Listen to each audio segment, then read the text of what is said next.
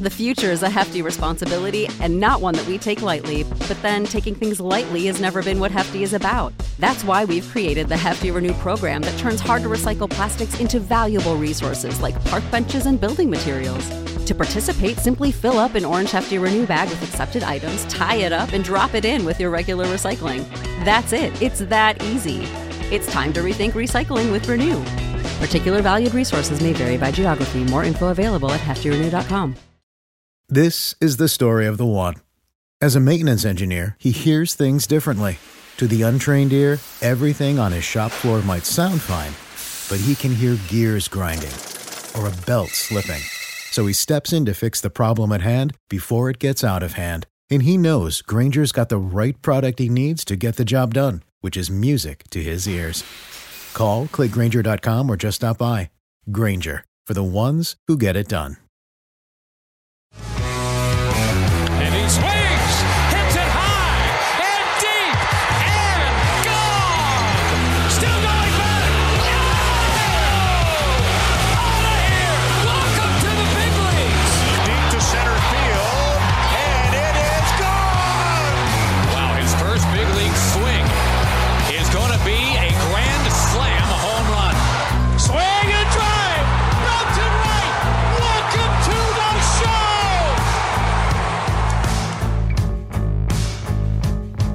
We are crushing through these team top prospect lists. Another team in the NL Central. We're talking Cincinnati Reds today on the call up. I'm Aram Leighton. He's Jack McMullen. And Jack, we had a little bit more fun probably in previous years breaking down this red system, but I will say it was interesting to dig a little bit deeper. They still have a lot of the same names that we've been discussing at the top, but I think it's been interesting to see the way that some of these new draftees kind of fit in with some other names graduating. And you got to cut the Reds some slack, right? I mean, at the end of the day, they've graduated a lot of studs over the last year. And it's really interesting to see who can maybe help replenish that because there are a lot of young, interesting players that could make a big leap in 24. And it was pretty difficult to try to decide and figure out and decipher which one of those guys it could be because there's a lot of guys in the same bucket there that we're going to talk about. Yeah. So looking at guys that have since graduated in the last, I guess, two years, you could say uh, Hunter Greene, Nick Lodolo, Graham Ashcraft, Elly De La Cruz, Matt McLain, Christian Encarnacion Strand, Andrew Abbott. Um, who am who else am I missing? India graduated in 21. Like it, there are so many, tons. So I, I think we note in the intro, like this organization has graduated as many top 100 caliber prospects as any organization in baseball. And, and the fact that they can retool is such a testament to Nick Krall's ability to draft. And we'll note, like, hey, we kind of consider the Reds as one of those, you know, lower budget teams. They're always in the bottom 10 in payroll. They forked over over $3 million for a certain guy in this past IFA cycle. And they still forked over over a mill for another guy. Like they spend accordingly on guys that they really believe in. So I, I think allocating your funds in, in big ticket ways on the IFA market and drafting really effectively have the Reds looking like one of those systems that's just always going to be good. They're never going to be one of the worst in baseball. A hundred percent, and, you, you also should note that we graduate Noelvi Marte by our standards, and that's some the one thing that we want to keep pushing here is that you know, we don't want to rank Noelvi Marte. I'd rather have an extra spot here to be able to talk about a Cole Schoenwetter or some of these other prospects that are new and that we want to know more about going into 24 than talk about a guy that had over 120 plate appearances at the big league level, showed that he could do it, and we we know Noelvi Marte. So in this exercise, he's graduated from our list too. So I don't know if you even mentioned Spencer Steer, like Will Benson was even a quality prospect.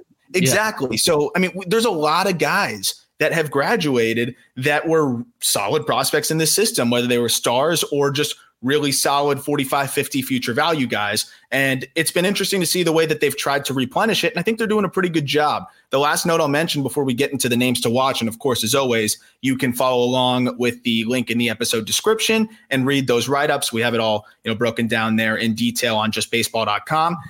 There is something to be said about the fact that they are just going for as many I think young international free agents is, as really any team I think in their division. It's been amazing to see how many guys that they've tried to go after. And it's not just the $3 million Alfredo Dunos. It's also 100,000 here, 200,000 there. It's also identifying some young players from other teams, trading for a Hector Rodriguez from the Mets and being able to kind of scout a little bit better between the margins and, and pluck players from the DSL and from the complex, which is all the things that you have to do if you're going to be a cheaper team, which the Reds as you said, let's be honest, they are. So this is the way to work between the margins and build some sustainable success.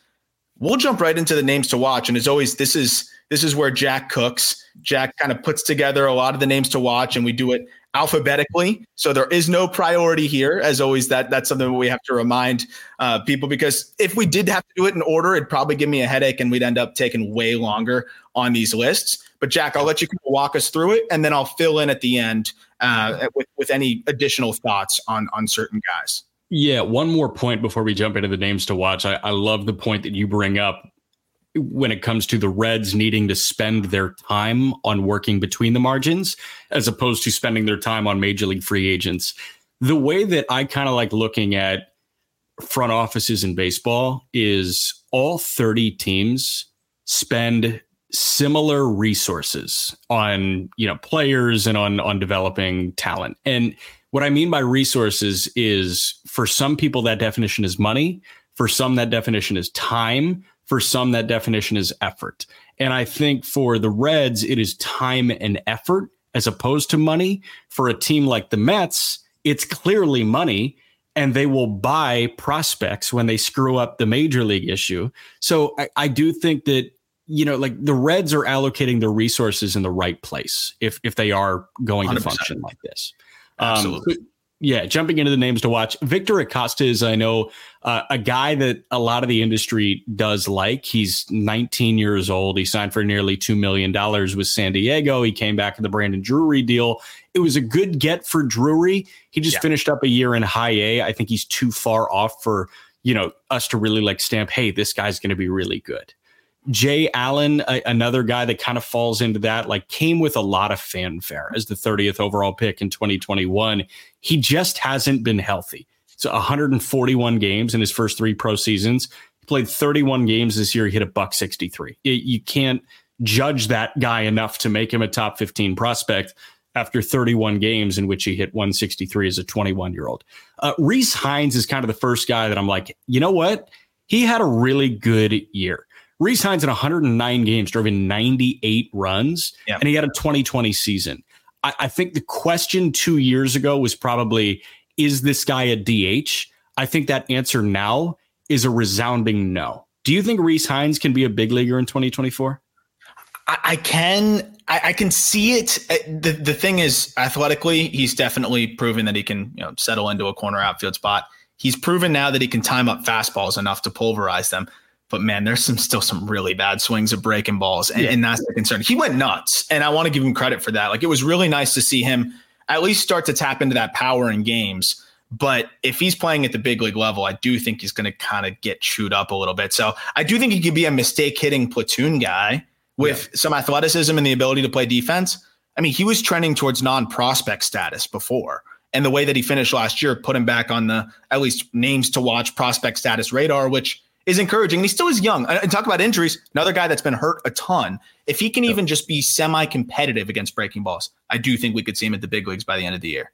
A 33% K rate is like very hard to swallow. That's like the big pill that you don't want to take. Um, Hunter Hollan, left hander, was at Arkansas after two years at San Jac. And this guy, not very many guys spend two years at San Jac. They'll go there for a year after they're in a bullpen in the SEC, and it's like, wait, I want to get drafted a year early, and I'm not getting the opportunity here at you know wherever it is. He actually did the opposite of Jackson Rutledge. Rutledge went from Arkansas to San Jac. Hollan went from San Jac for two years to Arkansas.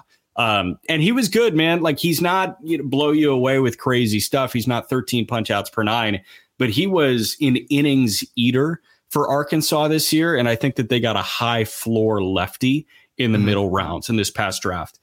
Jacob Hurtubise is one of my favorite stories in minor league baseball. Um, he is cut from the Noah Song cloth without going on the submarine. Hurtubise did get uh, a waiver, I, I think, from. Mm-hmm. I, is it a waiver? Is it clearance? I have no idea what it is. But it's, it, it's waiver adjacent if they don't call it that. It basically yeah. Is. He he didn't have to go serve after graduating from West Point, but he was just added to the Reds 40 man roster. And if the casual baseball fan saw that, I don't think the casual baseball fan is going in, in 40 man roster hunting. But if you saw this and said, hey, wow, that's a great story, but who is that? this guy's a lot more than just a good story. He had a 950 OPS this year. He hit 330 across double and triple A with a 480 on base percentage. He's going to walk. He's one of the fastest guys in the minor leagues. And he didn't hit a home run in Little League, didn't hit a homer in high school, didn't hit a homer in his four years at West Point. His first homer since he was playing pitch ball came in the final game of the 2022 season in Chattanooga and he hit seven this year. So I, I don't know how that works. I just loved it. I, I want to add one thing real quick on Hurtubise because that's crazy information, by the way. He's like a strong guy. He he, he has pop, like there, it's there, but the way that he hits, it's one of the most unorthodox things that you're going to see. I mean, he's kind of a slap hitter, wants to use the speed, really good bat to ball, extremely patient, 14% chase, 87% contact in the zone. Again, the EVs are super low, but that's because he like wants it that way. He doesn't care. He's just going to slap it around the yard. But he can run into some balls pull side. So I'm interested to see if at the big league level they say, "All right, Jacob, it's great that you can hit these flares everywhere, but we want you to get an A swing off a little bit more frequently and see what that looks like." Obviously, there's a reason why they added him to the 40. He can fly. He can play all three outfield spots. He walks. He's fun. Uh, but I think there's something in there. So it'll be fun to see, you know, what it looks like at the big league level once they give him a shot. And you know, I don't know if there's much more to, to prove in in AAA. So I'm interested to see how they handle him. But cool story and definitely a fun bench piece at the very least with the wheels that he has. I think they saw a better version of Michael Siani, and they just yep, I agree. With it. So he, he's the guy on the 40 man that is Siani adjacent. A couple more. Sheng-En Lin, I want to say it is. Uh, he was signed for a little over a million dollars out of Taiwan. Duno was the big ticket. We mentioned Duno was a $3 million signing, but they still had 1.2 million to give to Sheng-En Lin. He is listed as a two-way guy, as a shortstop slash outfielder slash right-handed pitcher. Um, there are no professional stats on him. I have no idea if he's going to do both, but pretty much every single write-up makes it seem like he is more position player than pitcher. Um, and a position player that is a left-handed hitter with staying power at shortstop. Give it a go, especially if he's a million dollar free agent. Zach Maxwell's hilarious. 6'6, 275 three years at Georgia Tech, this guy in 97 and two thirds innings walked 98, but he punched out 160. And he's 98 to 99 with the heater. He's got a curveball that'll hit 90, like a power curve that'll legit hit 90. He's just the biggest dude on the bus. And then he's the biggest dude on the mound. And then he throws like the biggest dude in the world. So if he throws strikes, he's got closer type shit. Kind of same deal with Lyon Richardson, who's got closer stuff. Lyon, when he got up, he made four starts at the big league level. It was what it was 15 walks and 16 and two thirds innings and 16 earned runs. Like it, it wasn't good. The numbers weren't good in AAA. I think this guy's a relief pitcher, but he's got the chance to be a good one that drops him outside of the top 15. Yeah, that that was the one thing he was on the edge. He was probably one of the closest in terms of of cracking the top 15. But the more I looked at the fastball, yes, the velocity is great, but it's it's a short arm delivery. It's kind of easy to pick up, and the changeup's a great pitch. But when it's very changeup dependent and the, the command's not great, and you're in a lot of fastball counts, and the fastball doesn't get the in zone whiff that you like, it's it's kind of hard to to justify him ahead of some of the younger players that we're going to have at 15 onward with a little bit more upside. And then one more note on um, Lin before you wrap up with the last two guys. I think he played nine games at the complex as a hitter, if I'm not mistaken. So that might be the little tip of of how they're going to handle him, unless they just wanted to be careful with with his arm if he had been throwing, I don't know, in high school a lot or whatever it may be. But I do think that it probably makes more sense as as a hitter, given that he's got a sweet left-handed swing and and I think has a little bit more projection there. And like he was up to 92 on the mound. If if I've got a shortstop that was up to 92 on the hill, I feel really good about his staying power at shortstop. Like exactly, and he's 5'11, so like how much more velocity is there in that in that arm on the mound? And he, he's not the biggest dude. There's not that much projection. I, I like the idea of him being a, a big armed shortstop. Yeah, uh, two more, and this guy I kind of fell in love with in this process. Adam Serwinowski has I think yet to throw in the inning, but he was a 15th round pick in this past summer's draft um, quick little story. When I was in high school, I was playing with a kid that was committed to a junior college.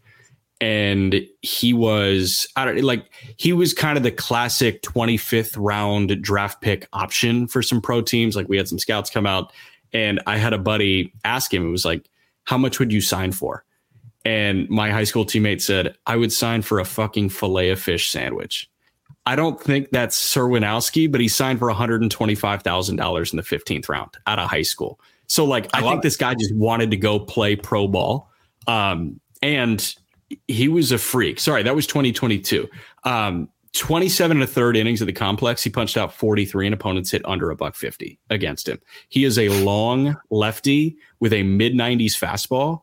And if you can go snag that guy in the in the 15th round, it, Godspeed. Like that looks awesome. Yeah, it's it's pretty nasty stuff and eh, good extension. Fastball gets on guys, eh, big whiff numbers in the limited, you know, uh, just the limited action that we were able to get from him.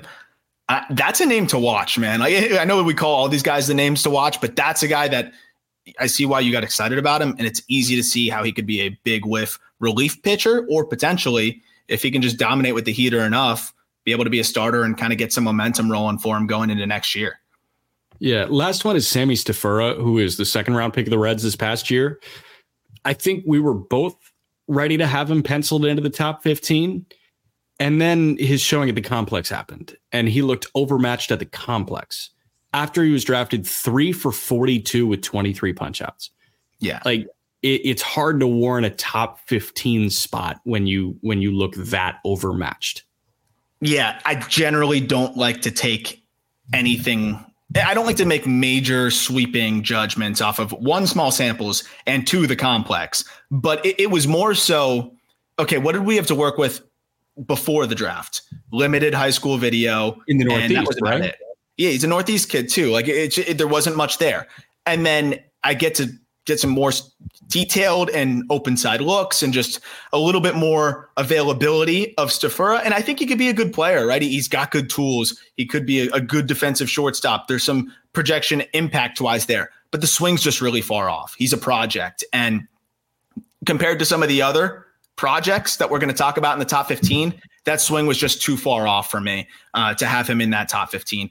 I, I, still like the idea of the way they approached the draft, the way they were able to snag him in addition to Schoenwetter Wetter and some other pieces. But ultimately, that swing is just too far off for me to, to confidently put him in the top 15. I, I wouldn't say it's an overreaction to the struggles there, even though they were pretty blatant struggles. It was more he was on the edge already. And then with more available video, it was kind of all I needed to say, okay, I think he's just on the outside looking in here. Yeah. Going into these top 15 now, we'll start with number 15. And it was funny because it was almost, we talked about comparing apples to oranges versus apples to apples when we did the top catching prospects in the last episode. And when we talk about the same system, oftentimes it's apples to oranges because we're not comparing across the same position. In this instance, it's apples to apples because Leonardo Balcazar is a shortstop who I just think is further ahead right now of Sammy Stafura. And they're pretty much in the same close enough age range. And Balcazar's already shown a little bit more, you know, at the professional level. Yes, he's been given up more opportunity to do so, but he also just looks far more advanced.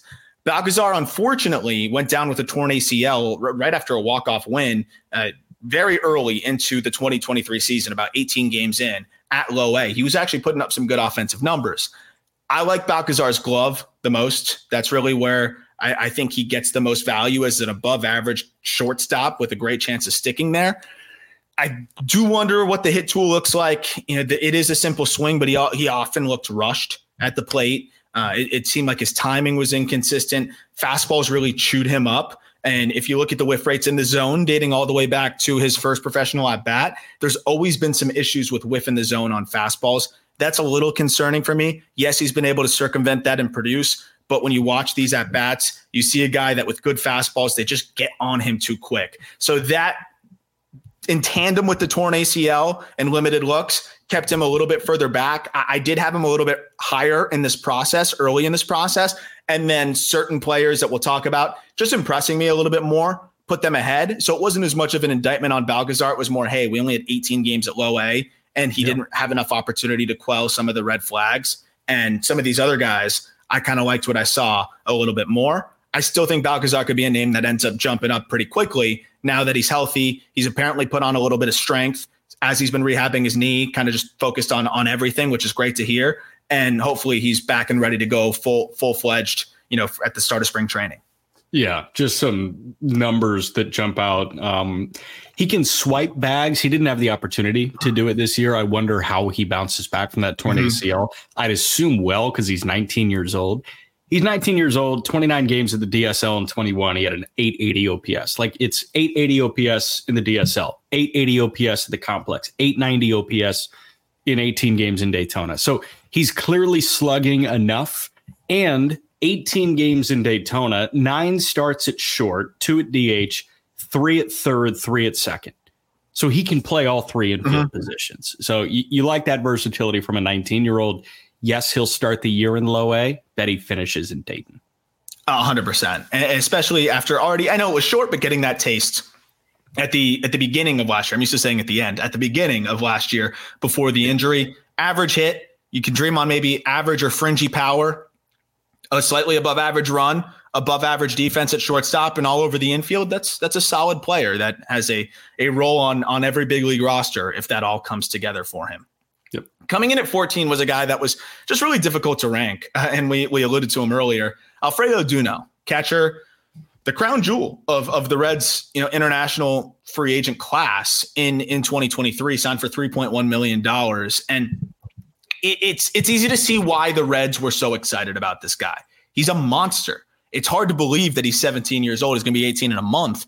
I mean, 6'2, 210 and hits mammoth mammoth home runs when he gets a hold of them already. He's popped exit velocities as high as a 111. These kids are just coming out different nowadays when it, when it comes to the impact and the athleticism. He actually moves pretty well. So while I am concerned that he's just going to get too big and, and just thicken too much to stick at catcher, eh, you, you can't say that until it really happens. It's just something that you have to be cognizant of.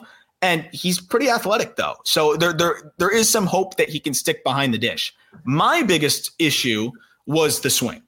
It, it's probably, uh, aside from Stafura, probably one of the furthest away from where you want it to be swing wise. But of course, he's, he's 17. And yeah. I think he's a guy that's probably just relied on natural ability to demolish baseballs at the amateur ranks, you know, before this. And he's also just not really been swinging a bat that long. He's 17. But it was cool to see how much power is in there to be able to run into 111, to be able to to run into balls 105, 106, 107 pretty routinely. But there's a lot of whiff in the zone. He leaves his base pretty easily. Elevated fastballs, he's you know standing up in his swing which you know really makes it hard to catch up to anything and then slower stuff softer stuff he was lunging onto that front foot he's very very raw he can impact the ball but you know, when you're whiffing in the zone at a 30% clip and you have those very obvious, um, you know, swing issues at this point, he's got plenty of time to iron it out. But it's hard to project that when I'm. It's really plus plus raw power, and then what the heck else? It's hard to conceptualize what kind of player he could be. But there's so much time to figure that out. I just don't know if I could take him over the next 13 names given the uncertainty. He's such a big dude, though he's huge and like he clearly got into that power. I just I wonder if he makes any proactive changes because he was so good in the DSL this year. That's like he signs for massive money. Right, like you get a ton of money, you think you're really good. You go to the DSL, you think you're really good. Oh, damn, he hit 300 with a 950 OPS like he got into a 111 and he hit six homers. He might just like think that he's good right now and he might go to a place where you know he struggles so i don't know it would be i think it would be tough to like place anything on this guy until he gets to a, a spot that frankly matches his abilities Yeah, and that's why it's so tough to rank these kind of guys. And usually we don't push DSL prospects too too quickly unless they're just so otherworldly athletic and impressive beyond their years, like a Ramon Ramirez, right? And and those are like one off very. Oh yeah, and Lazaro. Well, Lazaro. That's the thing is like I was always even hesitant on Lazaro, and and that was a guy that was still pushed pretty high because he hit the ball 118 and it's a left-handed bat and and some of the numbers that he put up were insane but it wasn't really until it started happening at the complex where people start taking it really seriously if he does it at the complex even with some of the whiff issues i'll start to be a bit more receptive he does have a good arm I, I think if he can prove that he can stick back there, I'm really hoping to get an in-person look at him at the complex this coming year. I'll feel a little bit more confident. But this is a guy, I'll just be fully honest. It was pretty difficult to rank him. And I felt like no matter where I put him, it was a, an educated guess at best. I get, I know that this is all technically an educated guess, but that felt like the least educated guess, I guess, of all of all of these guys so far. Yeah. 13. This is a player that I think you'll see kind of all over the place. And I think we probably skew on the lower side. Carlos Jorge. I get why people are excited about him and he's he's a good player. He's a 13th ranked prospect in, in an average system. But there's some things that need to come along. Let's start with the positive. Left-handed bat, plus runner, great athlete, great body control, plays a good second base. They said, "Hey, Carlos, welcome to High A. We also want you to play some center because we have so many infielders here." Yeah. They throw him out in center. I was having fun in that video. It was only a dozen games, but he was making over the shoulder grabs. His arm looked better than I thought it was. You know, they they have always said, and in the infield video I saw, it looked like an average arm. When he gets a little bit behind that in terms of momentum, it's it played his average comfortably. So the arm played up a little bit. I think center field might help his profile, but maybe the versatility helps his profile overall. I've seen some very generous power grades for him, and I don't understand them to be honest. He's 5'10, 170. The the slug, it was there in stretches in the Florida State League. I think that was just because he gets into that pull side and punish mistakes. The exit velocities are below average. There's not that much projection there. I, I don't know why we were seeing above average power grades. I, I, to be totally honest, I, I think it's fringy at best, and I don't know how much projections there. What I do like though is he does have some natural bat speed. There is some natural loft there, but that loft also resulted in a swing and a barrel that kind of leaves the zone too quickly sometimes and he really struggled against breaking balls. Pulverizes fastballs to an OPS just shy of a thousand, but breaking balls chewed him up. 630 OPS against all secondaries. That's including changeups with just a 67% in zone contact rate. If you watch his swings on on breaking balls, it just was not comfortable. In the, the path just seemed to not give him a chance at all. Even if the body was a little bit off, a lot of guys still have the barrel living in the zone long enough to spoil it. For him, it was like, no chance. And and that's something that he's going to need to work on. I think that's mostly because of how how much he likes to get into the pull side and lift. It's very geared for lift and pull. And when you're leaving and lifting, it's going to be hard to stay on anything that's breaking downward or fading away from you. Yeah. So on the page, I guess like the more generous power numbers do make sense because he was a 19 year old in the Florida State League and the Midwest League that hit 12 homers, which yeah. like is is really impressive. But you know, situationally speaking, you're you're supplying context that like not many do have or seek. Um, I will say slug in Daytona, his worst month slugging wise in Daytona was 430. So it wow. was still good. I will say like 10 triples really helps that.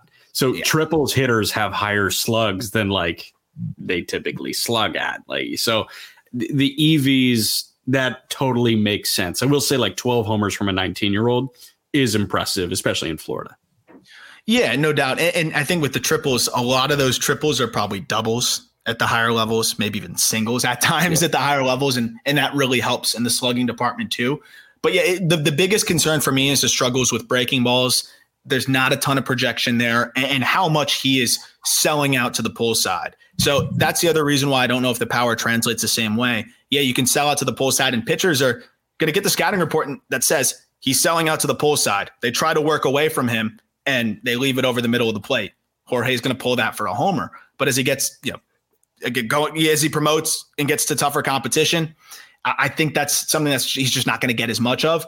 And when he was getting stuff on the outer half, it was it was not good. He he did not hit very well on pitches on the outer half. I still think he has the goods to be an impressive player as a guy that can play a good center field, play a good second base, run into you know at least average pull side power, and hopefully have a fringy feel to hit at least average, maybe that can make him an everyday player. But I just feel like it was one of those where I'm trying to shoehorn a big league profile, or I'm trying to like piece it all together and force it to you, where it, it's it's hard to see it unless he sees a, a an uptick in power or makes a big leap in the bat to ball department. Just for a little bit more context on just the raw power side of things, max exit velocity last year of just 104 miles per hour. So, I mean, that's that's going to be one of the lowest figures in the big leagues. He's got time, but again, how much projection is there physically? I don't know. Uh, the the fact that he can hit the ball in the air pretty consistently does help, though. Number 12. what a profile this is. Man, dude, these lower level Reds guys are so hard to stack because they all have a different, unique red flag that is, you got to kind of try to sift through it and say, okay, how confident am I in his ability to mitigate this red flag? Or how confident am I in his green flags that they can overcome, you know, some of the red flags? It, it's, it's tough. But Hector Rodriguez at number 12, he just gets the edge over Jorge because I think the, the overall hitting ability is a little bit better. Uh, I think the the raw power is definitely better, and he he plays a good center field plus runner. It's tough though, man. When you have a chase rate of nearly 50%, 50, 5 0, 50%. That's one of the highest figures in all of professional baseball. I don't know how you succeed that way but he has so far. And not only has he succeeded at the lower levels, not only did he get to high A last year as a 19 year old, and remember, this is a $100,000 international free agent that the Reds sniped from the Mets in, in a you know almost mindless trade. With the Naquin deal, right? Yeah, yeah like a, a mindless trade.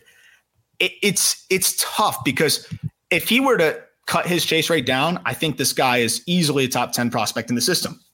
The field of hits actually I think above average in terms of the feel for the barrel. And that's why it's hard to put a hit tool on him. I think I could probably put a 40 future, but there just hasn't been any slowing of the chase rate. In the winter league where he's going nuts right now, which says a lot about him as one of the younger guys out there, and I know you'll contextualize that, he's still chasing egregiously. So I mean, if he does it for another year, I'll adjust accordingly. I'll side on, you know, history, which has shown us that nobody that chases as much succeeds unless you're Javier Baez and even him. Like, look at the ups and downs here. Right. It, it's it's a tough one to to kind of peg here, but you can't argue against what he's done so far. You can't argue against the bat speed. He catches up to velocity ridiculously well. A 1,000 OPS against fastballs, 94 plus, uh, and he put up he's put up exit velocities as high as 110. So there's the offensive potential there to be an everyday big leaguer. But man, you can't chase half the time. So contextualizing the Lidom thing, this guy's like actually a regular, and you mentioned he's balling out right now. He's hitting 300. He's got an 830 OPS. Um, he is one of five guys to play 35 or more games for uh, Leones de Escogido, which is one of the two teams in Santo Domingo. Uh, the other four names Eric Gonzalez, seven year big leaguer, Junior Lake, Franmil Reyes, Jose Marmolejos, 31 year old, 33 year old, 19 year old Hector Rodriguez, 27 year old Franmil Reyes, 30 year old Jose Marmolejos. So the fact that he's doing this, like just sandwiched by a bunch of 30 year olds, is fascinating. Uh, you think they would tell him to stop swinging, but that just hasn't been the case. 43 games, he's walked seven times. So I hope that there's some patience rubbing off on him. Jose Ramirez was on that team. Caminero has been his teammate. Like, hopefully, Caminero is telling him to stop swinging a little bit. But man, like, that's a mind boggling number. And every organization has a guy that swings a lot, but nobody has somebody that swings this much the thing is, is how do you get through to a young player, a 19 year old who's probably succeeded his entire life? Say, I'm hey, out. You need it's to swing less. Yes. Why would he? Why would he listen? I wouldn't. Yeah, he does. I wouldn't listen. it's the Duno thing. It's like, don't tell me what to do. I got $3 million as a 16 year old and I'm balling yeah. out in the DSL. Like, don't tell me what I'm not doing right until I am bad. And like, could, could you, ima- yeah, could you imagine if some nerd like me walks up to you after you went three for four on the backfields and I'm like, Hey, Hector, great job, man. You know, by the way, you know, you, you should probably like cut down on the, uh, on the chase rate a little bit. Uh, what is he going to say to me? he just punched and threw elbows. I was just doing it for the last five seconds. Yeah, not everybody can hear that. you were shadow boxing for those who want to know. Like, yeah, I'd probably I'd want to stick me in the face too. Like that's that's the challenge. Is like it, you're trying to to to get these guys to be ready for the next levels, but sometimes there's guys that can just just be outliers. I still think to be an outlier, it's got to be like forty percent. He's got to get it to like forty, and maybe that will happen. And it's probably going to take him struggling at the high A level or the double A level to have that moment. It's just we'll see if it comes. If it never comes, great. I think it's going to. Um, and by the way, that was some good shadow boxing. Um, Thank you. I, I just I just wonder when it's going to happen, but I hope it doesn't. I hope he becomes the first guy that just swings 80% of the time and has yeah. no issue with it. But yeah. until then, I think there's going to probably be some some growing pains. I do think he could stick in center. And again, I really like the bat speed. He actually puts together good swings on breaking ball. So if he can reel that in a little bit, he could go, he could be a top 100 type guy. Like he's got that kind of talent. It's just another dude that I'm sitting in bed, like, where the hell do I rank this guy at 1 a.m. trying to figure it out? And we settled on number 12. Yeah, I need to point you in the direction of some like NyQuil or something. Like you, you, need to stop thinking about Hector Rodriguez when you're falling asleep. Um, yeah, I, I, I, go ahead good news is time is on his side. He's 19 uh-huh. years old in high A. He's got so much time to figure this out. I was going to say back to your sleeping issues. Yeah. no, I was going to say the the next one is going to make it even worse. I came up with this comp for Blake Dunn actually in the middle of the night. Oh. Um, but no, he does have plenty of time, and that's an excellent point. And you're like and a I songwriter, think- man. You you get out of bed and just go to your notepad. this one, I, I, think I texted our guy Clay Snowden, uh, just like with the comp immediately, and he's like, "I love that," but like it's just such a ridiculous, like just even comparison to make. But I agree, Hector's got plenty of time. Blake Dunn, number eleven, another kind of where do you rank him guy? That's the theme of this system. Is like where the heck do you rank this guy? But the, the cool thing with Dunn is another awesome story is like a two way guy, or not a two way guy, two sport athlete played football all the way through high school, had some offers to do that as well. Smaller, like 5'11, but very stocky, still athletic at 210, runs yeah. really well. 15th round pick out of Western Michigan, a guy that I saw on the Cape. And he, he stood out to me just as a hard nosed player, a guy that just it plays the game at 100 miles per hour like a football player, which, which was cool to see. Um, but the question was always, is the hit tool going to be there? And he's always hit for average at every stop. But the question has still remained, is the hit tool going to be there? I think that he is quieted those concerns enough to be able to say, hey, this guy could have a big league role. I do still think that there are some hit tool questions at the highest level that could be exposed to a degree, but I think this guy can hit enough to, to be a platoon piece at the big league level. And that's why we have him kind of in the, between that 45, 50 future value spot. What's interesting is I don't see a lot of people really, or anyone in the, in the industry really have him in the top 12 or 13 or 15 or whatever. And I get it because he's 25. But at the same time, look at Jacob Hurtubise, who I think he has a lot more going for him than Hurtubise. Hurtubise yeah. was added to the 40 man. Some of these guys that we just talked about may never be added to the 40 man. So we got to we got to acknowledge the floor on some of these guys. And what Blake Dunn did last year, specifically in double A, really hammers home what this perceived floor can be, which is a, a potentially a platoon fourth outfielder who can really motor. He looked he looked like way more than that. Wasn't he first team all MILB for us? Yeah, I mean, I mean, like he was.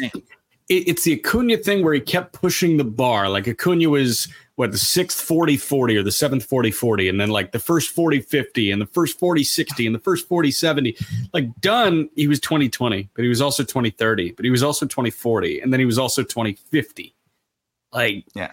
if you're swiping 50 bags at a high efficiency he was 54 for 61 and you hit 23 pumps and that's, and that's not the complex like, that's no.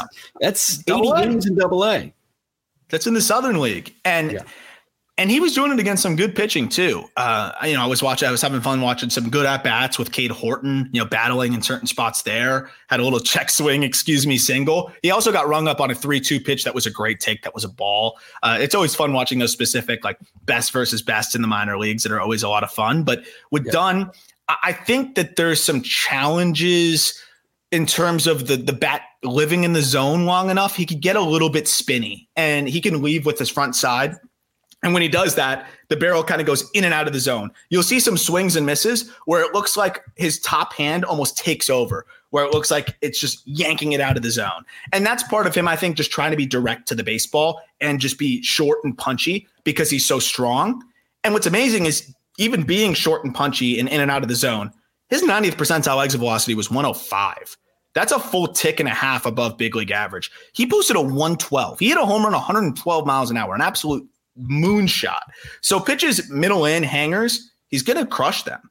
Uh, you know, I think the power really only translates at the big league level on hangers and fastballs kind of left over the plate. That's fine because he demolishes lefties.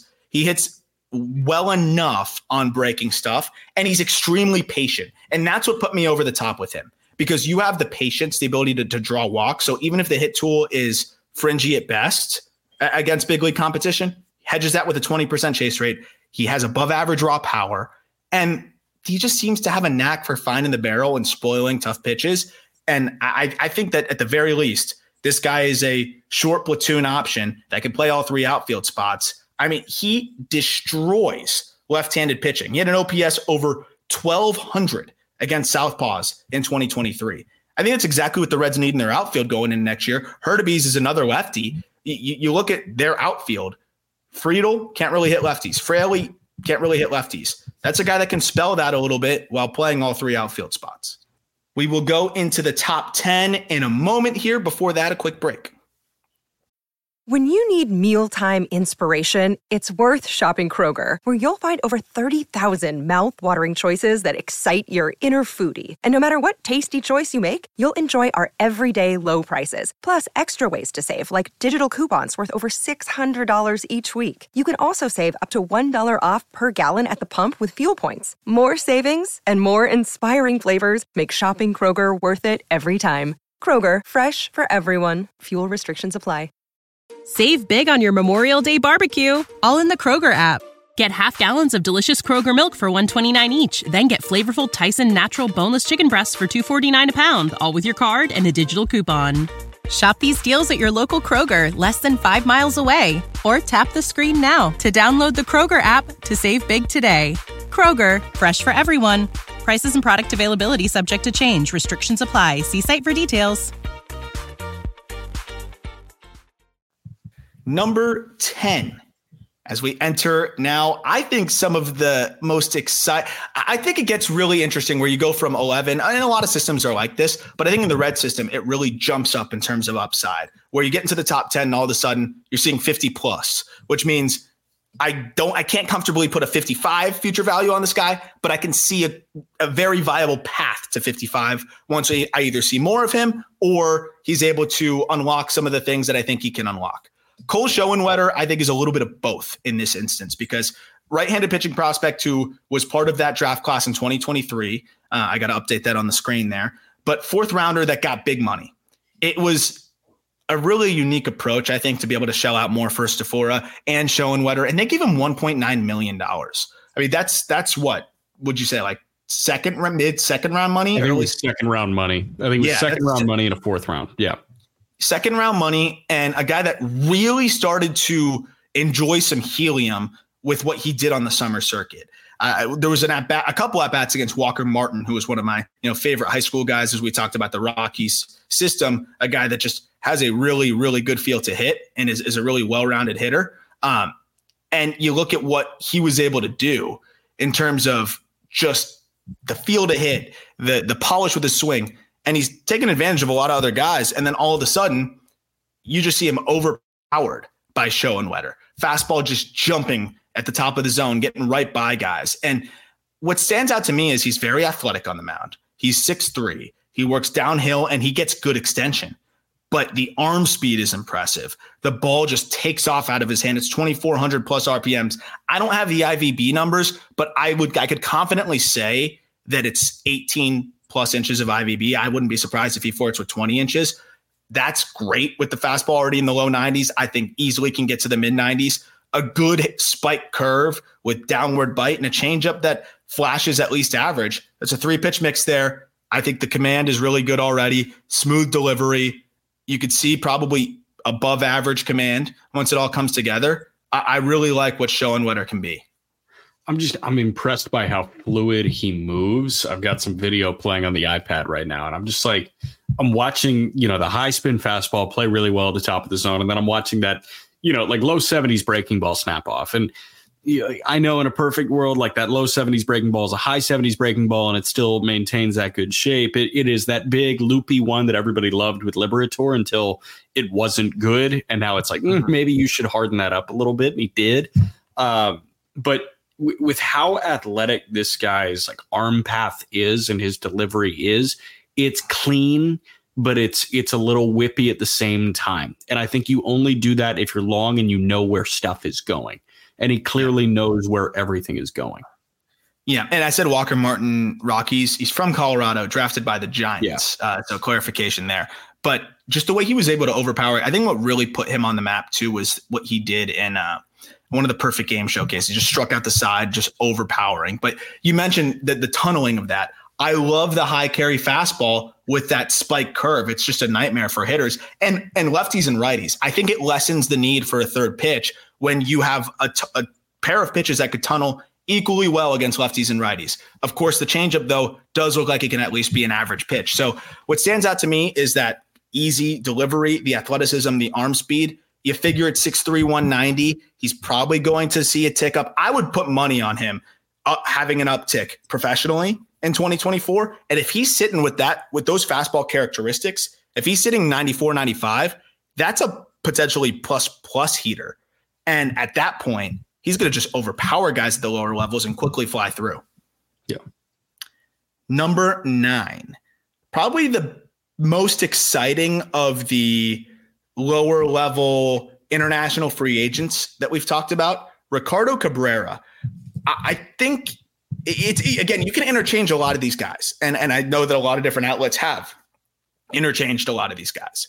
For me, Cabrera kind of just has a leg up on a lot of the on all the other international free agent lower level type prospects in this red system because of the blend of a few things. You look across the board, it's pretty much 50s to maybe 55s until you get to the fielding tool, which if he moves to third, I think can also be a 55. He's also really young. He's younger than some of these other guys. He doesn't look it, but he was 18 all last year. Yeah. It's it's something that's pretty remarkable when he finishes a year in low A, only five games, but finishes a year in low A when he was 18 the entire season. He is as good against fastballs as they come. And, and it was insane to look at those numbers. And I know it's the complex and five low A games, but all these guys that we've talked about have had some pretty blatant struggles against breaking balls. That's been a theme in the red system. I know lower level hitters generally struggle against breaking balls, but it, it's more egregious so far in this red system. Two ways that you can rectify that be extremely patient and not be as bad as the other guys we're comparing you to uh, against breaking balls, or pulverize baseballs that are that are heaters better than anybody else. And that's what Cabrera does. Nobody in the system at least in the lower levels, hits fastballs as well as Ricardo Cabrera does. It, just for an, example here, against four seamers last year, he hit well over 400 with a 91% in zone contact rate. Now, the flip side, he hit just 150 with a 24% swinging strike rate against breaking balls. So he needs to improve the pitch recognition. A lot of really half hearted swings. It looked like he wasn't even looking for spin. It looked like he was just selling out for heat. And if it wasn't heat, swing and miss. Okay, I'll sell out for heat again. And, and he'll make some changes. Again, he was 18, but his ability to hit fastballs like this is going to really uh, elevate that floor. Then projecting, I think, more easily above average raw power. The EVs are already above average for his age. And then on top of that, I think has a outside shot at sticking at shortstop and has a good chance at being a good third baseman. It's pretty easy to see why Cabrera, in my opinion, is a little bit ahead of some of these other guys. Yeah, um, I, it was a pretty even split between short and third in the complex, and then when he got to Daytona, he played what five games, right? Four yeah. at short, one at third, but at the complex, it was 19 starts at short, 17 starts at third. So he is like a third baseman, it seems. I, I mm. feel like if you have an even split, you're a third baseman. like yeah. It's it's yeah, not really yeah. So if you're like actually a good shortstop, then you're going to play shortstop all the time. So you know, take that you know with what you will, but um, yeah, I don't know much about him because like it was all complex looks. Having said that, it's exciting. Just like looking at the page and and thinking, okay, if you get 55s across the board from a guy that was 18 years old and got off the complex at 18 years old, it's it's something to be I don't know amped about. How does like 430 against fastball sound? Yeah, it's great. Like, but everything evens out. It seems like th- those numbers were atrocious against breaking balls. Yeah, yeah, and and that's where it's like, okay, you can get away with with sucking against breaking balls if you're unbelievable against fastballs, and that's what he is. Yeah. If he can find that balance and just at least be a little bit better against breaking balls, he can get away with it because again, I was even sorting by high velocity, top of the zone. He pulverizes stuff at the top of the zone too. His swing just drops the head right on it and still is able to create enough leverage to, to hit the ball in the air. So being able to crush fastballs at the top two, he has that one Achilles heel. It's the breaking ball. You can't cover both zones. So at least improve the swing decisions on breaking balls. And from that point forward, I think he could still succeed. If you hit a buck 50 against breaking balls, but you pulverize fastballs and you don't chase the breaking balls, you can get away with that. So it'll be interesting to see how he tries to adjust and, and what it looks like for Cabrera as he gets his first full season at low A next year. Yeah, that's the important thing. Not chasing is the important thing. Yeah, that'll hedge whatever issues he has. Now we're right in your wheelhouse, Jack. This this Julian Aguilar screams Jack McMullen. Like I, this is as much of a Jack McMullen pitching prospect as I've ever seen. I, it's JUCO guy first of all. So yeah. he's out of Cypress Junior College, which also produced Trevor Hoffman and Jason Vargas. Also Ben Francisco. Uh, I didn't put that in the write up, but Ben Francisco, uh, just a fun player. Love the way he swung the bat. Uh, 12th round pick that really had a nice year last year it was a, a, combination of I think the Reds pitching development, which has become so analytically driven and optimizing. You know, they they've been really good at optimizing sliders, and and that's exactly what Aguilar has seen. I mean, his slider is easily plus, and he lands the heck out of it for a strike. I mean, it's. 70% strike rate over the course of the season.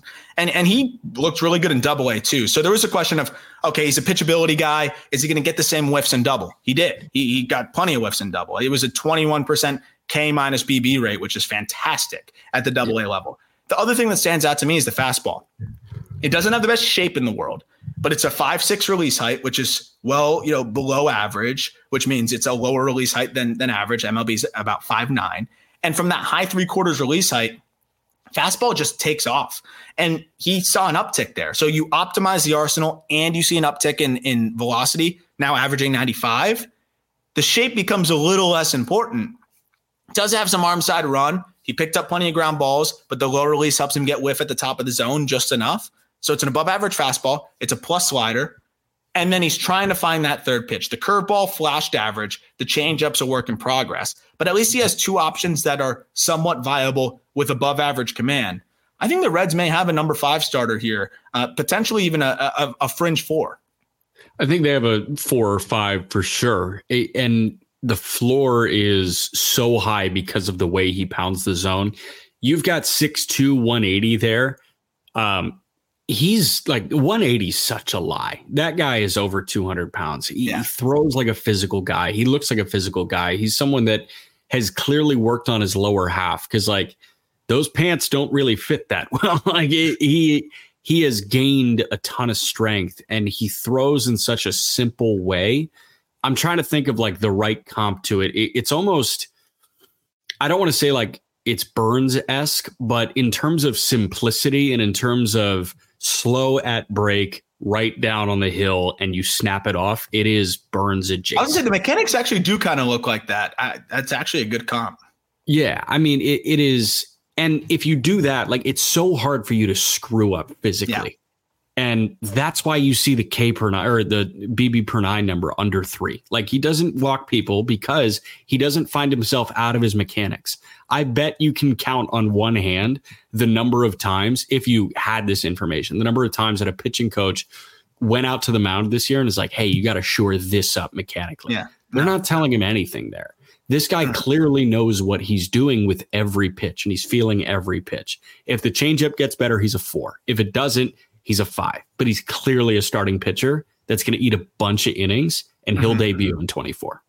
and he gets ground balls, which really helps too. Um, with with that slider, with the way he can locate it, uh, the fastball having a little bit of sinking action, the, the curveball being a downer, it, that that helps a ton.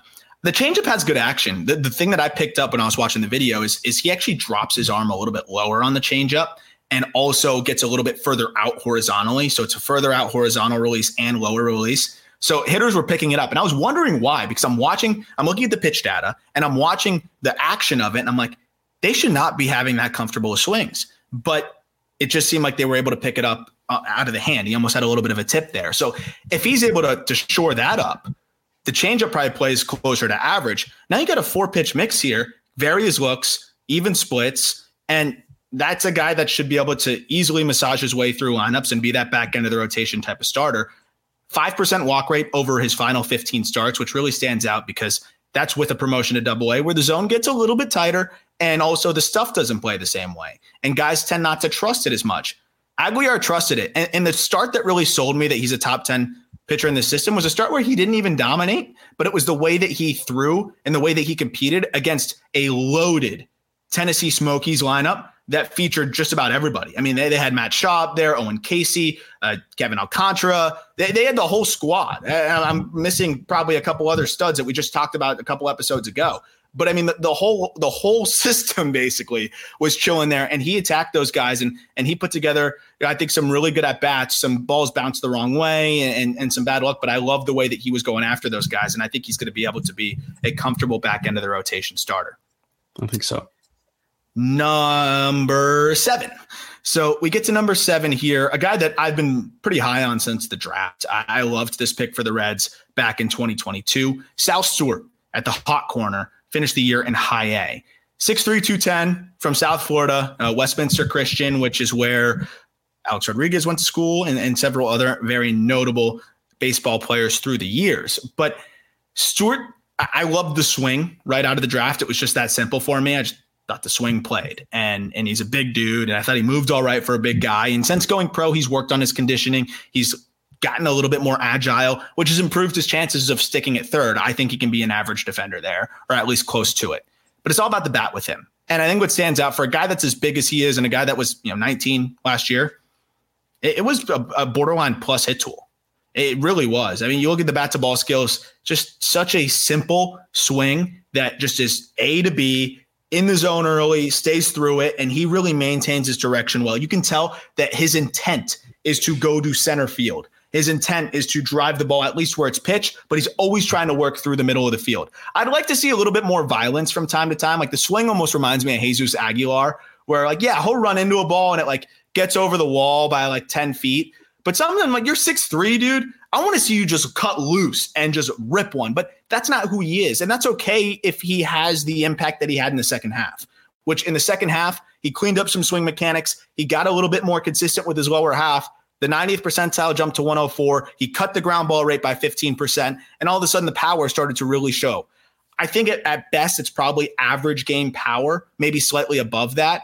The plus hit tool is what's really going to shine through. And what really sells me on him on top of all of that is he's so advanced at the plate already, super patient, walks a lot. By the second half of the season, not only was he upping his power output, he was lowering his chase, sub 20% chase rate over the last 60 something games of the season. He just seems like a high, high floor option with the improvements defensively at third. I think he could be a guy that hits for average, can hit you 20 home runs, and play serviceable defense at third. He's everything you want to see when you think high floor bats out of high school. And you could argue that that doesn't exist, like a high floor high school bat, but you've got a guy that is, you know, getting on base at a 400 clip. And he's a high efficiency base stealer. He's not going to swipe many, but he was 15 for 19 in that department this year. So he picked his spots really well for a big guy. yeah, you you wish for some more power, but he walked as much as he struck out in high A after he walked more than he struck out in low A. Like everything about his profile says safe. The question is, how dangerous can you get to make it sexier? And I, I don't know if we're going to get dangerous from Sal Stewart, which is okay because there are a lot of guys that would love to be as well rounded and safe as this guy at 19 years old. And I think what's remarkable is, you know, he's he still has some things he could clean up. You know, there is a, a forward move. He does kind of get heavy on that front foot, but his path is so good and his his hands work so well that he gets away with it. But what's funny is most of his home runs were kind of working towards the middle, even going the other way, because you have that slight drift, but he keeps the hands back. He's still strong enough to be able to hit the ball hard. If he's working off his back leg a little bit more and he's able to kind of turn on stuff middle in, if you think about it, if you're moving forward and try to get a swing off, you're going to feel crowded on stuff inside. He would get crowded at times. Guys would start to run it in on him. If he cleans that up ever so slightly, all of a sudden, we might see a little bit more pull side pop here. And maybe you can project 25 homers for Sal Stewart. And then you're looking at a potential top 100 prospect. So he just needs that little tweak to be able to get into a little bit more power pull side. But I think that's a little bit easier to figure out than how do I stop yanking everything? I can only do damage to the pull side. How do I drive the ball the other way? And, and how do I make my path more, you know, efficient and consistent? That doesn't seem to be an issue for Stewart. And that's why I'm excited about what he can do offensively. Yep. Getting into the top six now. Number six, Chase Petty. And we've talked about him, right-handed pitcher, finished the year in double A, is a guy that, you know, his perception has changed so much from before the draft. If I told you when he was drafted, so if I told you going into the 2021 MLB draft that Chase Petty, the biggest question with him may be his fastball, you would have laughed at me. Yeah. You would have told me, what the hell are you talking about? And, and that's kind of where we're at. I'd, I'd say health is probably number one just because the way that they're handling him is a little bit interesting. The velocity fluctuations have been a little bit interesting, but the fastball is the question here. It he's opted for more of the arm side run two seam fastball. That's fine. He's trying to go deeper into games. He's trying to stick as a starter. It's a pitch that works well off of his plus plus slider, which I'm going to get to. But man, he just doesn't have a lot of confidence in the fastball. He phased that thing out more and more and more as the year went on. And by the last five or six starts, he was throwing it only about 23, 24% of the time. He was throwing his slider more than that, and at times throwing his changeup more than that. That's a little bit alarming. Yes, it's still 93, 94. He's had some starts where it's 95, 96, but it just doesn't have a ton of life to it. And it, he doesn't command it that well. So that was a challenge for him. And I get it because he maybe was more of a four seam guy before. And now, you know, he has a different action on it and it's hard to control it to the arm side and all that good stuff. But it's always weird when a guy is not throwing his fastball as much and actually phasing it out a little bit against more challenging competition. But the slider is insane. It's it's the best in the system. He and he has two variations of it. Now, and we talked about it. You and I had a conversation. Do I grade this as two different pitches? And I couldn't because TrackMan can't. It it, yeah. it conflates what is the cutter variation and the slider variation. The slider variation is upper 80s with, with more sweep. The cutter variation is low 90s with gyro cut, like just break down where it's sharp. And he commands the heck out of both of them. He landed both of those pitches, both those variations for a strike, right around 70% of the time. And that's why he was comfortable throwing it so much. I don't have as much concern with the high slider usage because of the fact that it's two separate pitches. But at the same time, we're talking about precedence. There's not really any big league starters who throw their slider 50% of the time and have success. But you could also qualify that as two different pitches. You could say really 15% of those are a cutter, and, and that negates some of that slider usage. So it, it's a unique situation here. But ultimately, I think the two biggest questions are How's how much confidence can he have in that fastball? Can he make it heavier to be more of a true sinker to get ground balls? And two, can this guy stay healthy? Because the Reds are obviously concerned about it by the way that they handle him, and I and I understand that he had an elbow flare up before the season even started. Do you remember the video? Like we were we were sitting there, what pandemic, right? It mm-hmm. was a pandemic bullpen. It was him and Jack Leiter, and Al had like the GoPro camera like right behind him with the L screen, and Petty just ripped off high spin 100 miles an hour. Like Uh, a lot of people are probably wondering where that went. Um, yeah. and NBC 10 Philadelphia, I've got uh, news story. This NJ kid throws 100 MPH fastballs. The MLB is noticing. It's not the MLB, the Major League Baseball. No, but you should know better, NBC 10 Philly. Uh, I like this version of Petty better. And I know that we've had that conversation before, but like he was one trick pony when he was drafted. He was one trick pony with Minnesota, and now he's become more than that. I just I wonder like where his confidence level is at because the fastball usage has gone down so much. And and I understand that it's a different fastball, but like that guy, I don't know. I if I were sitting next to him, I would just pull up that video and be like, "Remember when you did this? Like you should know that that pitch can be a good pitch." Mm-hmm. So like let's find it again. And I feel like yeah. finding a fastball I don't know. I it's a different case for everybody, but I feel like finding refinding a fastball should be the easiest pitch to refind.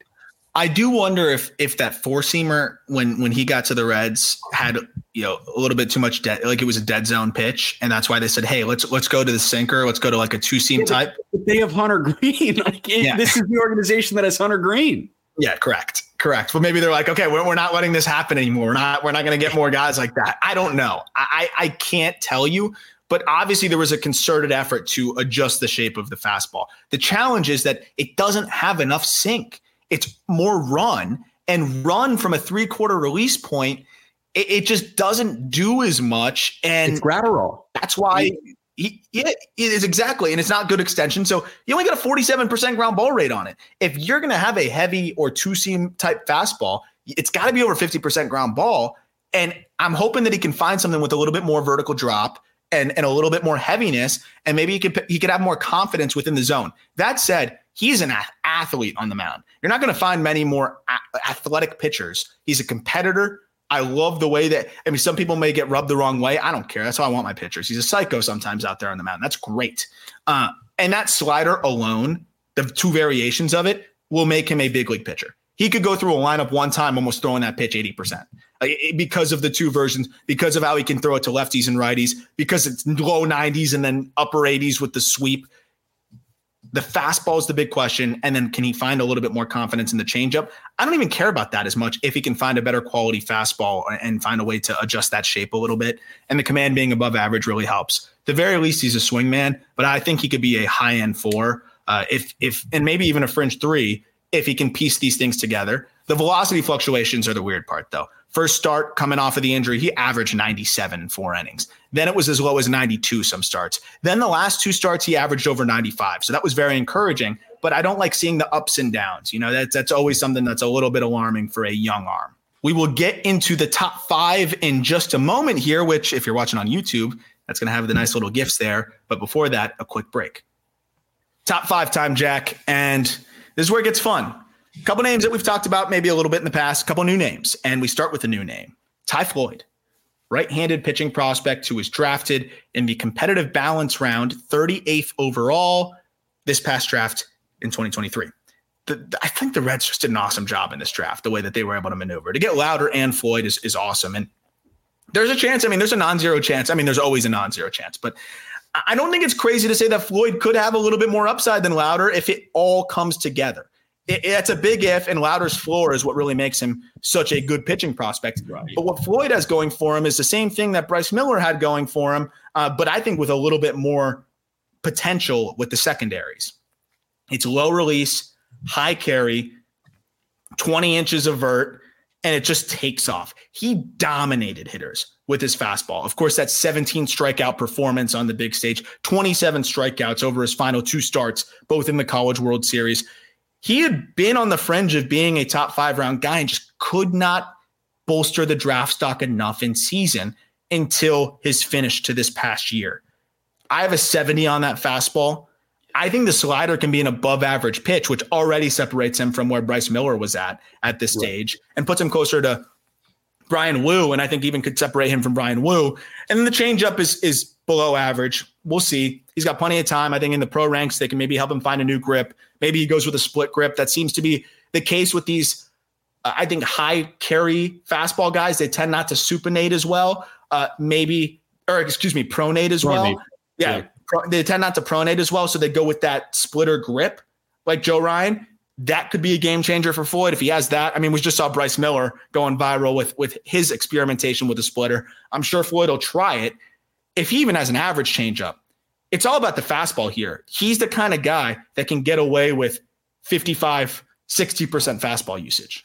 Well, based on what I read on Twitter, Bryce Miller can be done working on that splitter because it's already perfect. We saw the yeah. screenshot in that one bullpen, right? That one pitch yeah. that was at 800 RPM. Like, we're good. Yeah, that, that 175, that 175% effort uh, change up or yeah. splitter in, in, a bullpen. That's all you need. You're chilling. Yeah, he's good. It's perfect already. Um, yeah, Floyd. So I will push back a little bit on a higher ceiling than Lowder because it is like a legit four pitch mix for Rhett Lowder, and we'll talk about him in a moment. Like, there's a reason that he's you know higher on this list than Floyd. Um, I just I worry about like fastball reliance. Like, sure, we have yet to see a Cy Young caliber season from someone with that you know high IVB fastball reliance. Like Joe Ryan normalized in that start in Atlanta. Bryce Miller normalized a little bit. Woo or normalized a little bit. So while it is a good product to get there, like we just haven't seen it yet. And you know, Strider is another good example, but Strider's slider is one of the best in baseball.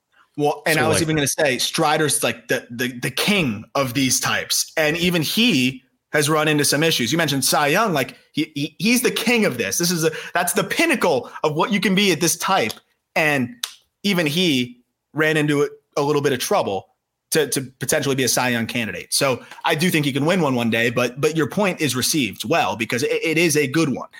I, I, think the larger point that I, I and I'm trying to think like what is the ceiling of these types becomes a fun conversation that you and I should probably revisit in the future because yeah.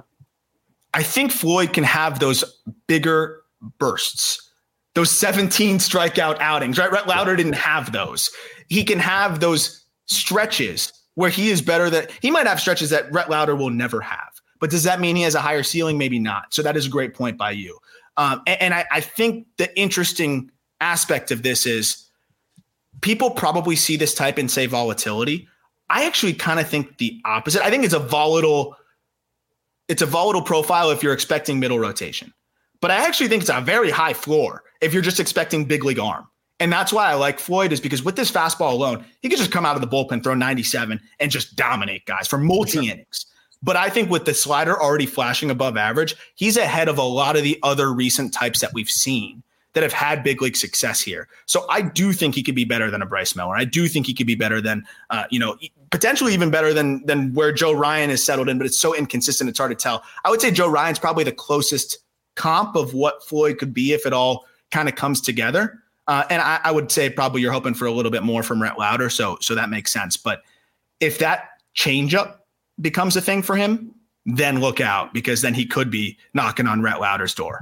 Well, and here's the thing, man. Like the Cincinnati Reds would kill for Bryce Miller, and they have oh. a guy that can be Bryce Miller in a year. Miller yeah. flew quickly. If you got a fastball like that, you're going to work quick. Yeah, there's no point in wasting bullets in low A, high A. He's going to just dismantle guys like that. I think he's going to be in double A very quickly. And then it's going to be fun to see how the secondaries develop. The Reds being so good at developing these sliders, if he gets anything close to a Chase Petty slider, then it might be game over. So I'm very eager to see what that slider looks like when he comes, you know, to, I guess when he makes his debut uh, pro, pro wise, because we haven't really seen him yet. Yep. Number four, guy that we've talked about plenty. Um, talk about prospect fatigue. This is going to be a guy that by the time he debuts, he's going the, the fatigue's going to be up there with just about anybody. Edwin Arroyo, shortstop, switch hitter.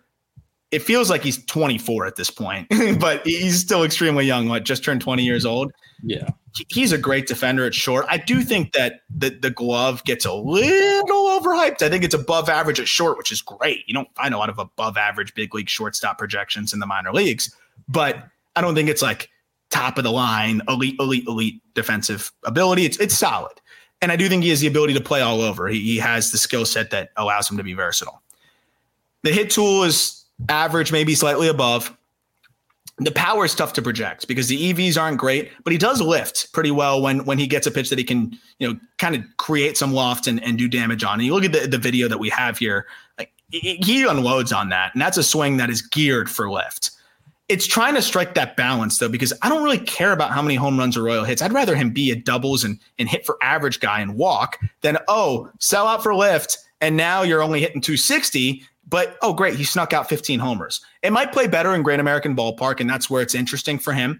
But I think he's still trying to figure out who he is as a hitter because, yeah, he wants to squeeze out more power since he's a smaller frame and it, shortstops have to slug a little bit nowadays. But I think it's most important for him to be able to, to, to hit for some average and get on base. So he's still trying to strike that balance. And it, it's a process. But overall, I thought he had a really good finish to the year and just continues to, to climb, you know, like just peg by peg it was a great finish to the year. Um, the the walk numbers are like not good enough. I think it's like a 60 to 65 point jump from batting average to OBP, which like is okay. You wish it would be better. He's always going to have double digit triples, it seems, because he lifts like that and because he's so fast. He's going to be a threat to 25 or 30 bags. Um, and man, like it was what 10 triples in low A in 2022.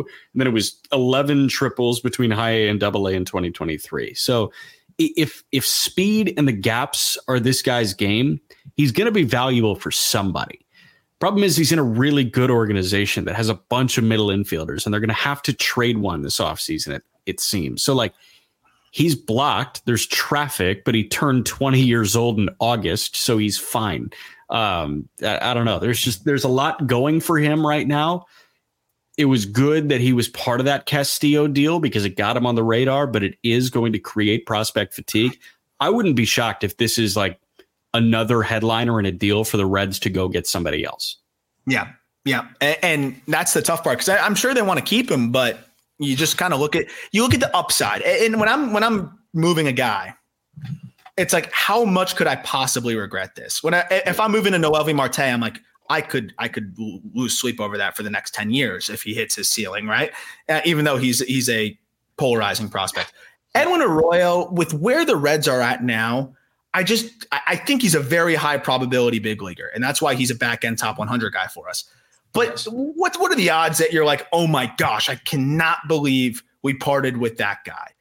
I don't think it's that high. But on the flip side, I do think that there's a lot of teams that say, "Oh, you're willing to give us Arroyo? Like we need a shortstop." Man, you look at the Marlins, like that guy could start for the Marlins at shortstop within the next 365 days. Like you look at a team like that, and that's a great headliner for them. So it seems like he's the perfect in betweener to end up getting moved here. Yeah, I'm not rooting for him to get moved, but maybe for his sake, that might be better because I don't really see a path to him playing anytime soon. And his glove is extremely valuable. So if he's a super utility guy, you're kind of selling him short there. He, I know he, I said he isn't an elite shortstop, but he's a very good one, and that's where a lot of his value is going to come from.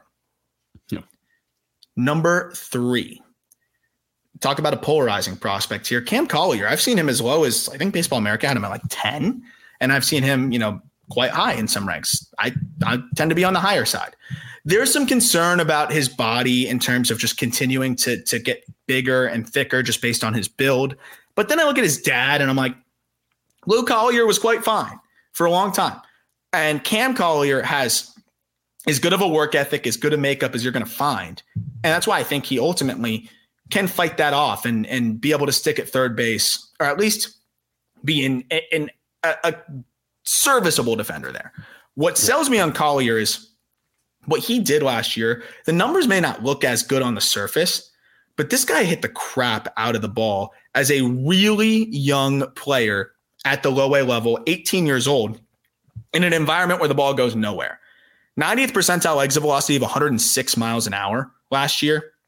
And I watched the defense. Yes, he could get a little flat footed. Yes, there's some concern about him getting heavy with his feet, but he's got a plus, maybe plus plus arm. His actions are pretty good, and he puts himself in decent spots. He, another guy that needs to improve against breaking balls, but for him, it's more pitch recognition. His swing in terms of, of the, the angles he creates and entering the zone early and keeping it through there, he makes plenty of contact on breaking balls. He just expands a little bit too much on those. Crushes fastballs. If you take his last 60 games, posted a 773 OPS, but 287, 384, 389. The 389 slug you could look at that and be like, oh, where's the power? The power was sapped by the Florida State League a little bit, and I think it was also sapped by a ground ball rate. 107 mile per hour, 90th percentile exit velocity through that stretch. He walked at a 13% clip, 53% ground ball rate. I think the big reason why we saw the ground ball rate was swinging too much at these breaking balls and also just a little bit of a timing issue. You, you look at the video now, like if for those who are watching, he it's a bat waggle that he, it's just hard to time up perfectly, and he's already smoothed that out. I've seen some video of him hitting in the cage where he's really quieted that bat waggle because when you try to time a waggle up with a load, you can just get caught in between. Sometimes the bat's you know pointed this way, sometimes the bat's pointed this way when you're getting into your slot, and that can cause you to feel rushed or get caught in between. So a simple timing adjustment I think could be all he needs to hit the ball in the air more, and then all of a sudden start tapping into what is very easily plus power. And I think he has an above average feel to hit. Yeah. So I, I want to ask you, like, what does the best version of Cam Collier look like? If if you were to give me an 162 game at a like, give me a slash line. I mean, I, I think he can hit 275 with with 30 bombs. Like, I, I think that's in there. High OBP high, high OBP. I'm really bad at like the equating that to a slash line exactly. Yeah. But 275, 13, 12, 13% walk. You think he's, going to punch out a little bit? 275, 375, 510, 515? I think that's the ceiling, and I think it's possible, especially Damn. in Great American Ballpark. He needs to lift more in terms of hitting the ball in the air. But again, he's he was 18. You don't see 18 year olds putting up these EVs. You just don't. Are, so I ask, are you worried about the whiff at all? Not really. No, I'm only worried about the rec- pitch recognition, uh, recognizing curveballs. I, his field of hits pretty good, man. Like his hands work pretty well. I've seen people say they don't. I think they do. I, he adjusts well. The contact rates would back that. For me, it's really just recognizing that spin and, and still being able to put the same swing on it. But in yeah. terms of field of hit, I, I, think it's pretty good. And again, this was an 18 year old in full season ball. What are you with at? A 23% clip last year? I think so. 20, yeah, like 25, 23 to 25% K rate. Um, do you think he's a DH? I at this moment, no. It really depends where his body trends, and, and I hate trying to project that. I think at the very least, he, that guy can play first. I mean, he can play first. Yeah. That's the thing. It's like, oh, well, he could be a DH. I don't think so. Like, even if he can't play third, you're telling me that guy can't play first? Look at some of the guys we're trying to put it first. Like some of the, some of the guys that do play first. There's right. no way he'd be so slow that he can't play a decent first base, especially with how hard he works and how how well his hands work. I think he'd be a good first baseman. No, yeah. I mean like Christian Encarnacion Strand, like he's he's the first baseman right now. So it's like we might as well just put Collier at first base too. Um, no, I mean, this swing is gorgeous. So I like you really just want to make sure that it's not a fastball exclusive swing, and and it seems like it isn't.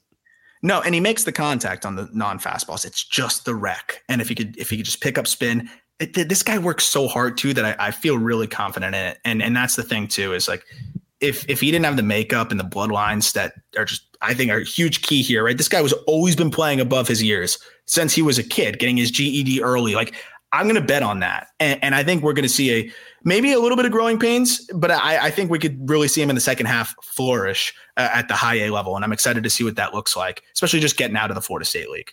Yeah. Number two, Connor Phillips, that guy you saw plenty of. He got a taste of the big leagues. He showed some flashes. I mean, we saw him strike out nine and seven against good big league lineups. Then we also saw his last start of the year where he threw 12 pitches and not one of them was a strike. It, that to me was mental. Um, that's concerning. But when you have a 60 fastball, a 60 slider, a curveball that flashes 60, I, I'm willing to wait on the command. And he's 22. He's sick. I, I'm a big fan. Um, and I know that we, when we were texting, I was like kind of doomsdaying, and you were like, "Why are you out on him?" I'm like, "I'm not out on him. I'm trying to just doomsday it because I got drunk on the fastball, like I, I, see it and I'm just like, that's going to get a million whiffs. And then you got the slider coming from that too. And, and, and you made a good point. It was like, I, would like to see him bossify the, the delivery, right. And make it a little bit cleaner, a little bit slowed down. And my counterpoint to you was Boz is one of the very few people on the planet that can make that shit come out of his hand working that slowly. And part of the thing that I think makes Phillips great is you know, like how herky jerky it looks. I don't think it's herky jerky. I think it's more vertical. And I think that gives off a little bit of that herky jerky nature. But it is one of the more upright deliveries of a high spin fastball at the top of the zone that you see. And I don't think there's a good comp for it. And if there's not a good comp for it, chances are it's a slight outlier and it plays pretty well. And guess yeah. what? It does. And that's why a slider and a curveball works because not many people are coming from that slot. Yeah. 60% strike rate overall is just not going to cut it. 64% on the fastball does cut it. But yeah, what do you think he needs to do with that delivery? Like there is a little bit of that like fall off to the glove side. I just feel like at 22 years old, working with the big league team now, having the, the entire offseason, having big league spring training, you're telling me they can't shore up, you know, those mechanics a little bit because uh, he's an athlete and and he's flashed the ability to repeat the delivery. It's not like he's just it's a Joe Boyle situation here where it's just right. it's just how many bats can he miss to circumvent the, the lack of command. He has stretches where he's around the zone with with his fastball, slider, and curveball. So, are you able to zoom in a little bit for the YouTube crowd? Yeah. Okay. Zoom in. Now, yeah, I'm I'm gonna walk through like right before he lifts his left leg. Watch the slight drift to the first base side. Do you see yeah. his shoulders slightly drifting yeah. to the first base side?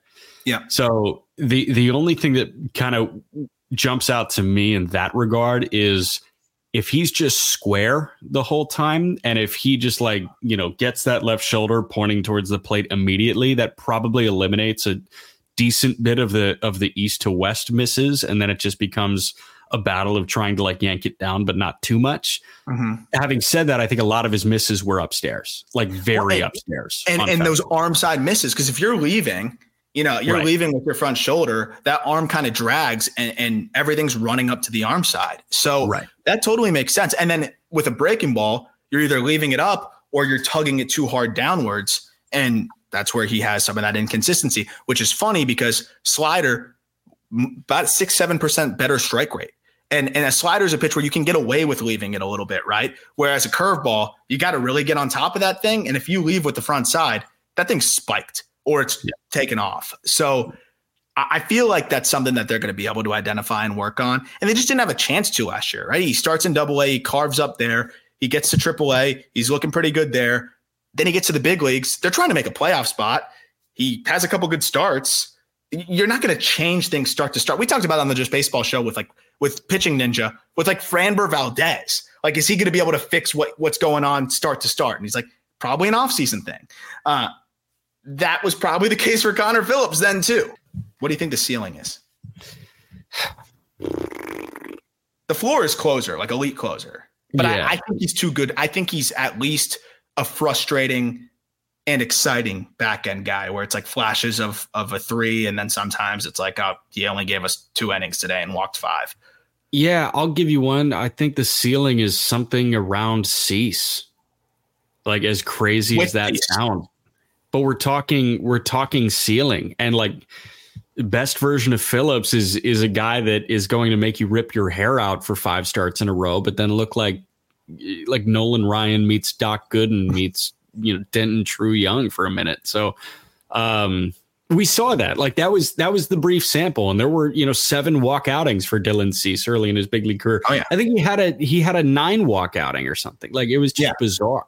A subdued Cease plays for me, man. I mean, I'll yeah. take that any day of the week. I mean, dude, dude the Reds fans want Cease right now. Yeah. They want to go trade for Cease. So like you've got you've got a poor man Cease at home right now with like the hundredth percentile outcome being Cease. That's like a number two Cease. That's pretty fun. Yeah. Number one, Rhett Lowder, the complete opposite, probably as safe as they come. as long as he's healthy. I mean, it seems like he's just going to fly through. He might not, he might get to the big leagues before Paul Skenes. I don't think that's impossible. Didn't see him throw last year. He threw plenty of innings. I think they wanted to just shut it down. And I think he's going to probably start in double A and quickly get up to the big leagues. We've talked about him plenty with our draft episodes and things like that.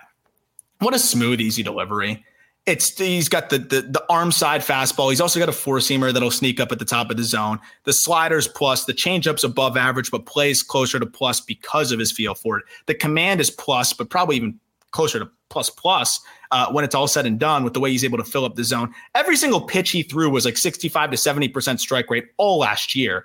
Uh, it, it's just amazing how how satisfying he is to watch pitch. It's fill up the zone with whatever I want, sequence however I want. It's got to be so fun calling games for him as a catcher. And I, again, I just think it's he's not going to waste many bullets in the minor leagues because he's a perfect blend of being able to miss bats while also pitching to weak contact and getting ground balls, which is a perfect fit for Great American Ballpark. This guy has the goods to be one of the more consistent arms that you got. And also, I think when it comes to top 100 arms, probably the safest, safest bet. If you told me pick a guy that, you know, has to be a back end of the rotation arm or you're in big trouble, Lowder would be one of the first names I pick.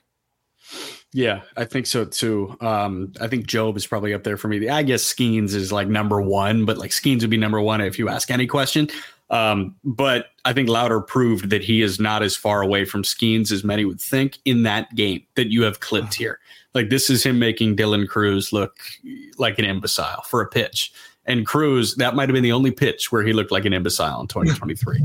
um, Lowder is like, yes, he's he's incredibly high floor, but like you know how we make fun of some draft grades where it's yeah. like, how is everything a 65? Yes, correct. Everything is a 60 with him. Yeah.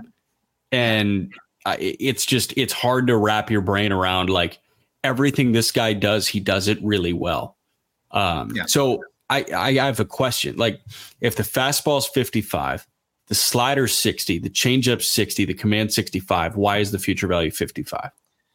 I just don't know if there's ace upside ace. Like 60s an ace, right? We probably have three pitchers off the top of my head that are that are 60s. That's going to be Skenes, Skenes, Horton, and, and Jobe. Jobe. Painter or Painter. And Painter. Yeah, that's it. I, I think he's 55 plus. I should probably put a plus there. Like he's, yeah. I think he's sandwiched in between the 55s of the world and the 60s, and that's so, why I have this this cop out plus that we put in our in our uh, write ups. Yeah, I mean, turn on like the motivational YouTube video when I say this, but um, I think he's going to prove, like, start after start when it's a big moment, that he is closer to those guys than we want to give him credit for. Because we were thinking Skenes was on a different planet coming into that game, and they go to the twelfth twi- tied at nothing. Like, I don't know. We learn something about Lowder each time he steps up, and like this dude yeah. clearly has some cojones on him, and. uh I, I think we're going to get some opportunities to see that when he finds himself in marquee pitching matchups early in his career. I'm excited. I mean, dude, a hot start in double A and and I'm ready to bump that dude, uh, maybe to that 60 future values here. But that's a good catch. I, I do think he's closer to the 55 plus. Um, you know, when you when you really start to think about is he with the grouping of of the Mick Abels of the world? I'd take him over Mick Abels. So he's he's definitely closer to that 60 range, knocking on the door of those guys, but I think still just just shy of them but can't wait to see what he's going to do. I assume he starts in double, and I think he makes quick work of those guys. It's good. The challenge is going to be AAA in the big leagues once he gets up there. But that'll do it for this episode. Another farm system in I guess on the document now. We can look at justbaseball.com. You can see all the farm systems that we've broken down so far. Uh, we continue to churn through them, try to get through all of these this off season, and of course, got a top 100 update coming in not too long from now. We will also be doing top 10 spy position, so look forward to doing that. Uh, it's going to be two longer episodes if you haven't noticed already in the off season, and then three shorter during the regular season or as we get closer to the regular season. If you could leave a rating, help us grow the show, we'd really appreciate it. Uh, if you're on YouTube, subscribe. Also appreciate that. As always, thank you for listening. Look forward to talking prospects with you next week. Have a happy new year.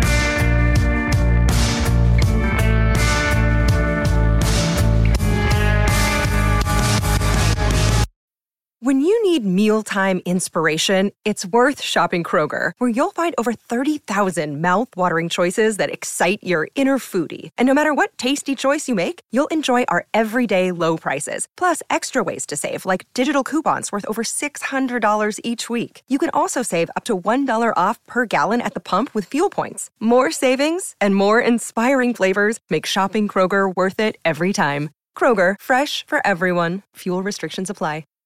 Save big on your Memorial Day barbecue, all in the Kroger app. Get half gallons of delicious Kroger milk for 129 each, then get flavorful Tyson natural boneless chicken breasts for 249 a pound, all with your card and a digital coupon. Shop these deals at your local Kroger, less than 5 miles away, or tap the screen now to download the Kroger app to save big today. Kroger, fresh for everyone. Prices and product availability subject to change. Restrictions apply. See site for details.